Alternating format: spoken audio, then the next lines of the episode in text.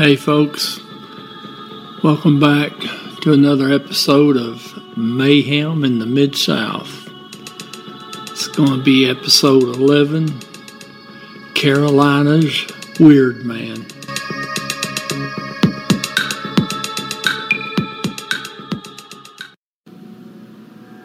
Now, the fellow we're going to be talking about today name's Quincy Javon Allen. Now, he lived in the state of South Carolina, and at the time of these events, July and August 2002, he was staying in Columbia, South Carolina.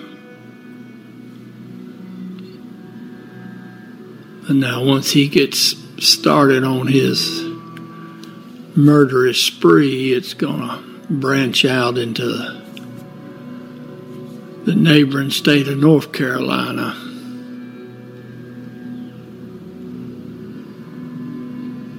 Now, Quincy, Quincy is what the FBI terms a serial killer.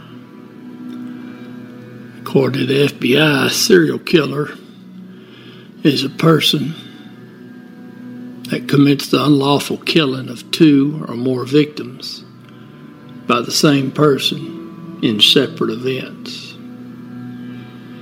Now, you can find more complicated, long winded definitions for a serial killer, but I like the FBI's version. It's short and to the point cuts out a lot of room for confusion.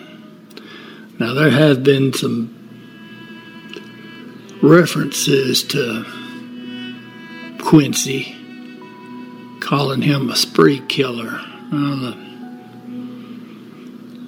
reason that he would not be termed a spree killer, and again, I go back to the FBI. The FBI says that a spree killer that's a person who kills two or more victims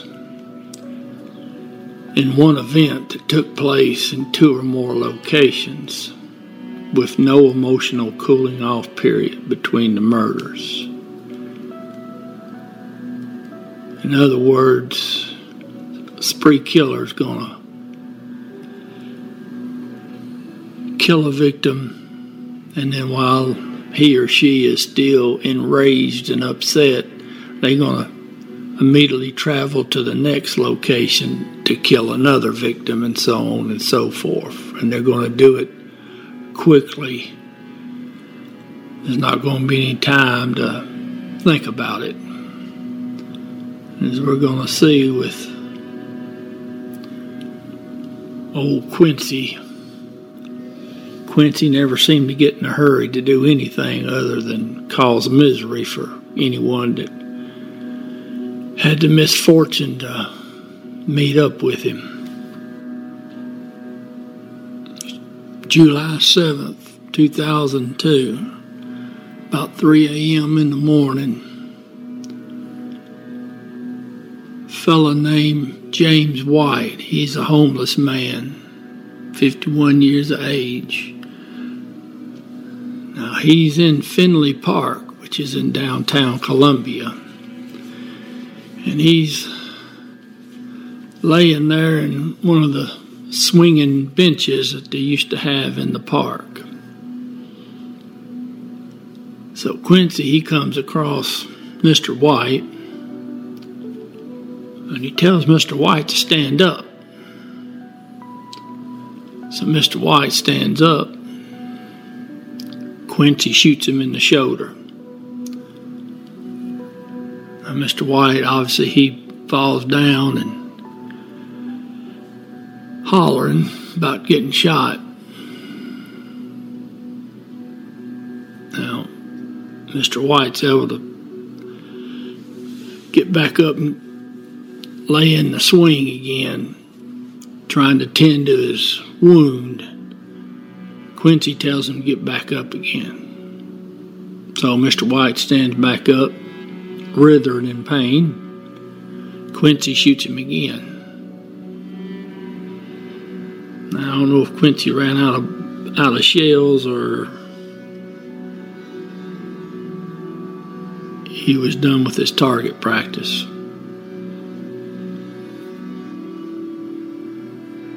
Now I do know that Quincy had a sawed off 12 gauge shotgun, according to the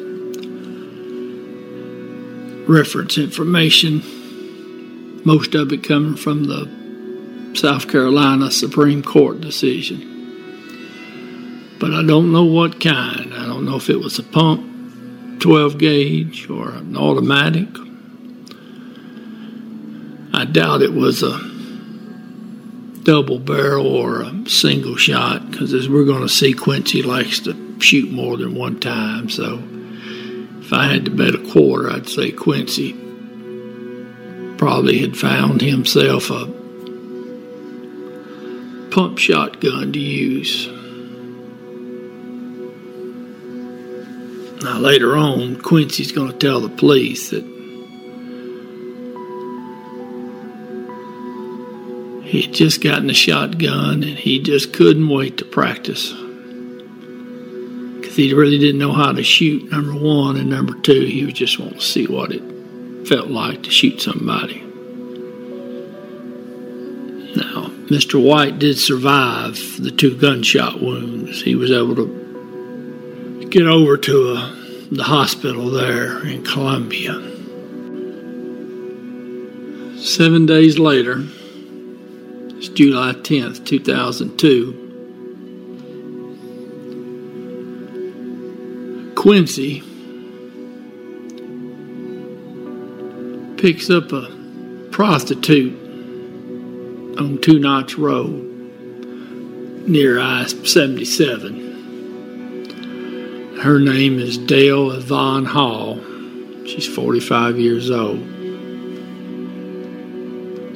Now they go dead end of a cul-de-sac off of Oakway Drive. And before we get into the rest of the story, I've got a quandary, and the quandary is Oakway Drive stops and then picks up again on either side of Trenholm, Trenholm Road extended. If I'm slaughtering that name, anyone from South Carolina that's listening to this episode can berate me in the comment section for not being able to pronounce it. But both sections of Oakway Drive run off of Oakcrest, which is just off of Two Notch Road. Now, the description given on the location of the of what's going to be a homicide only says a dead end cul-de-sac near Interstate 77. Well, both sections of Oakway Drive would fit that description. Now, I'm going to designate the north side cul-de-sac as north and the one on the south side of Trenholm Road extended as the south side. I'm thinking they the homicide location is going to be on the north side. And the only reason I say that is there is a house located very close to the what would be the south cul-de-sac off Oakway. Now, I can't tell from the house how long it's been there, but it looks like the house has probably been there since 2002. Now, if that's the case, I seriously doubt the prostitute would direct Quincy to that dead end since that house is so close, and the chances are good that the homeowners would probably call the police. So I'm going to say that this homicide is going to occur on what I'm calling the north side cul de sac. And anybody from Columbia that's familiar with this case, eh, be sure and let me know in the comments if I'm wrong about which side Trend Home Road extended the homicide occurred at. Now, Quincy takes Miss Hall to the dead end of the cul de sac. He then pulls his sawed off shotgun on her. Now, while she's begging for her life, Quincy sticks the shotgun in her mouth and pulls the trigger. Now, I don't know if you've ever seen what a human being looks like when a shotgun's been discharged at point blank range at their head, but it is very nasty to look at. I've only seen a couple of them, but I don't want to see any more of them. She awful, also suffered gunshot wounds to the leg and to the stomach. He shot her three times. So now, after he's just shot her to pieces, Quincy drives to get some gas. Now, the information I've found indicates it's either a truck stop or they just say somewhere where there's gas. He goes and buys some gas, comes back down to the cul de sac, douses Miss Hall's body with gasoline, and he sets her on fire. Why? I have no idea. I don't know if he consummated a relationship with her before he killed her and he's worried about DNA or, or what. I don't want to give Quincy too much credit because he is he is not very intelligent. Now, after he's done all this to Miss Hall, he then drives to his work site, which is just a few blocks away.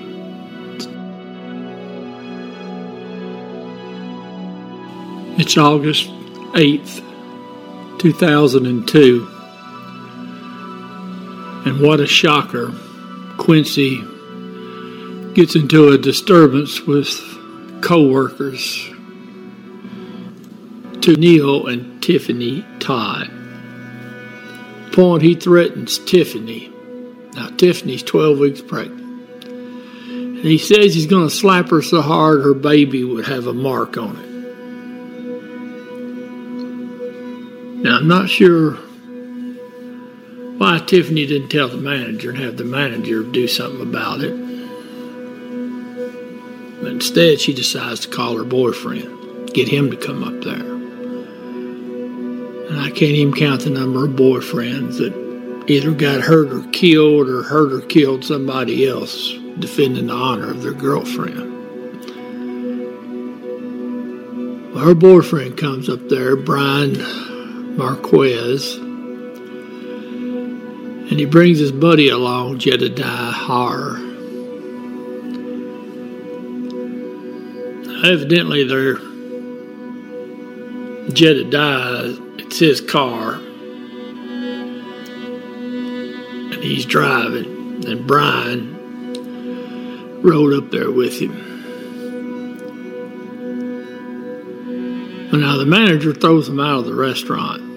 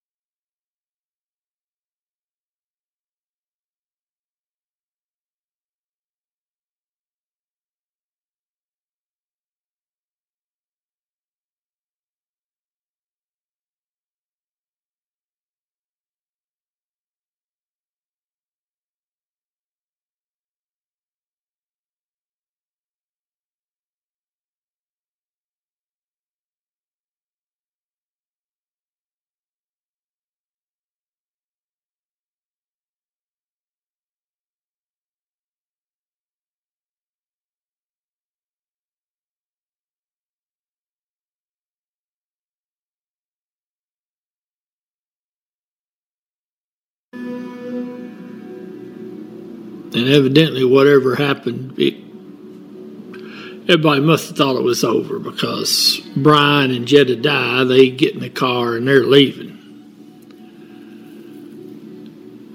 Well, Quincy is not very good at resolving personal conflict. In fact, he doesn't seem to have any skill set other than murder. He gets a shotgun, of course, out of his car. And he cranks off around into the car, into Jedediah's car. Now, of course, he's trying to shoot Brian Marquez. Well, he misses. And he hits Jedediah in the right side of the head.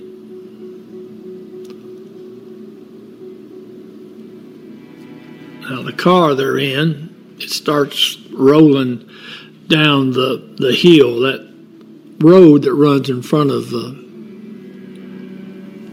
the restaurant there. It's it's an incline.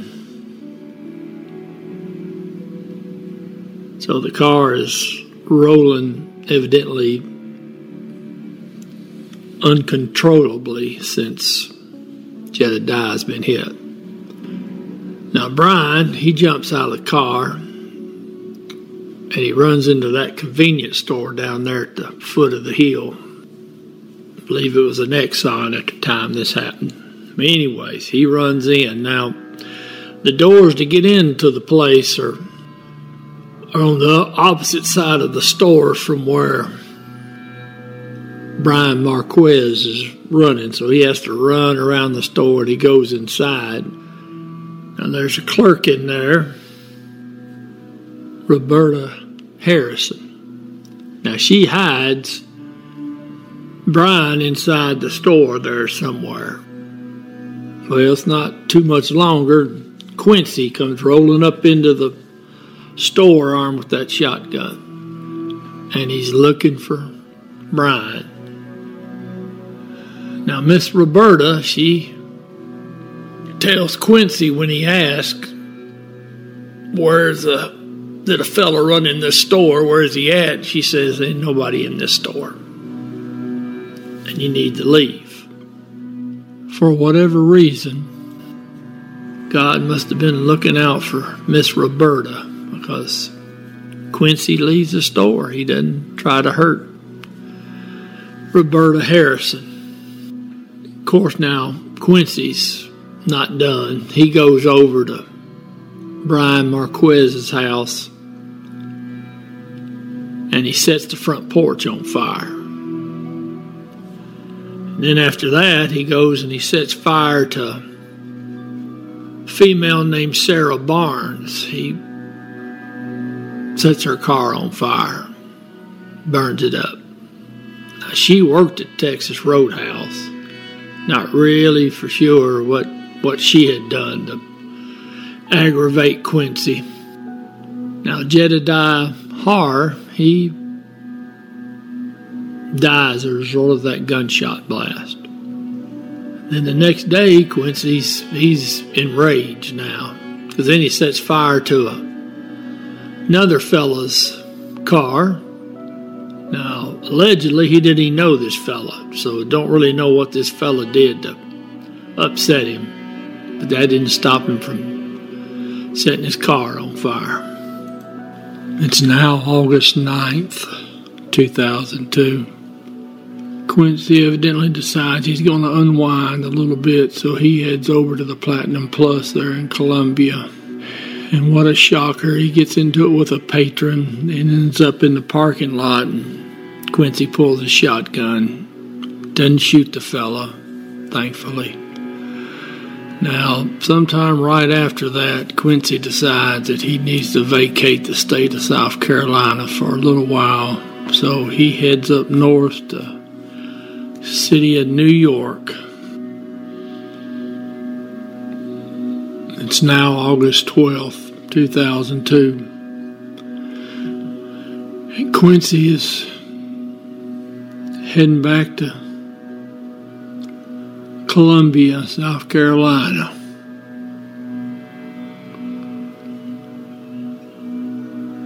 Now, On the way back, he stops in a small town there in North Carolina, Dobson, North Carolina. It's in Surry County. Well, he whips up to the Citgo station there. Goes inside and he shoots and kills the man that's working there at the station, uh, Richard Hawks, 53 years old.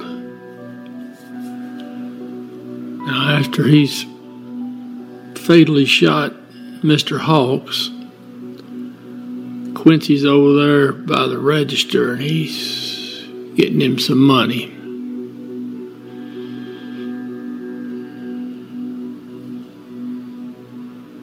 Well, fellow walks into the station there. He's going to get him some gas. And as soon as he gets through the front door, Quincy blasts him too, kills him. Robert Shane Roche was 29 years old. So now we got two men dead in the station.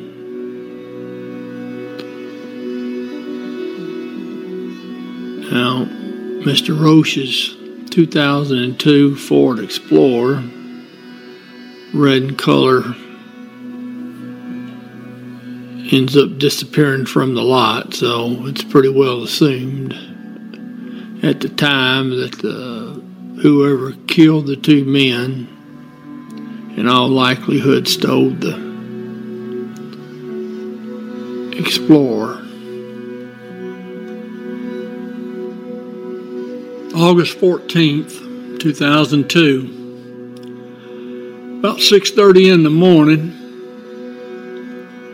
Quincy has stopped at a rest area to take a little nap. Now, that rest area is in Mitchell County, Texas. It's just a few miles down the road from Colorado City, Texas.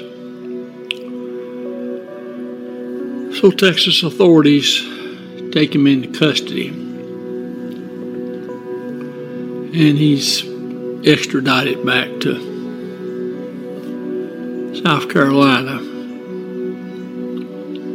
Now, there's something to keep in mind that Quincy was in Virginia and Pennsylvania, and they know he was in New York. Now he ends up in Texas. So the question is, is makes you wonder how many other bodies are laying somewhere that Quincy's responsible for.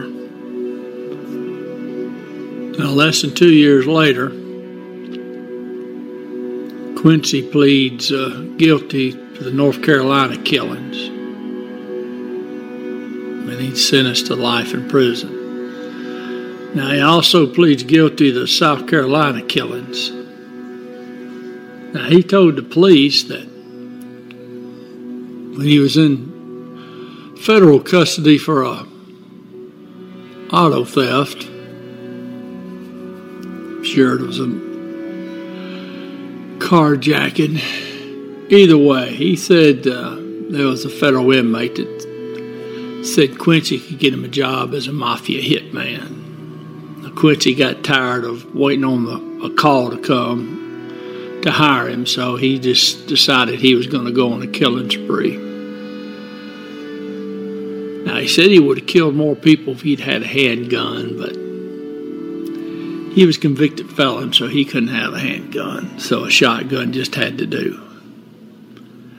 Now, in South Carolina, he pled guilty to two counts of murder one count of assault and battery with intent to kill, one count of arson in the second degree, two counts of arson in the third degree, and one count of pointing and presenting a firearm. Now, Quincy got the death sentence for the murders, 20 years for the assault and battery, 25 years for the arson in the second degree, 10 years each for the third degree arson charges, and he got five years for the pointing and presenting a firearm. Now, of course, he appealed the uh, death sentences in South Carolina. And of course, it's 2022. He's still alive. Taxpayers in South Carolina are paying somewhere around three to four times more money to keep him on death row than they are if he was in general population. And oh, by the way, since he's been in there, him and another inmate stabbed a guard, a prison guard.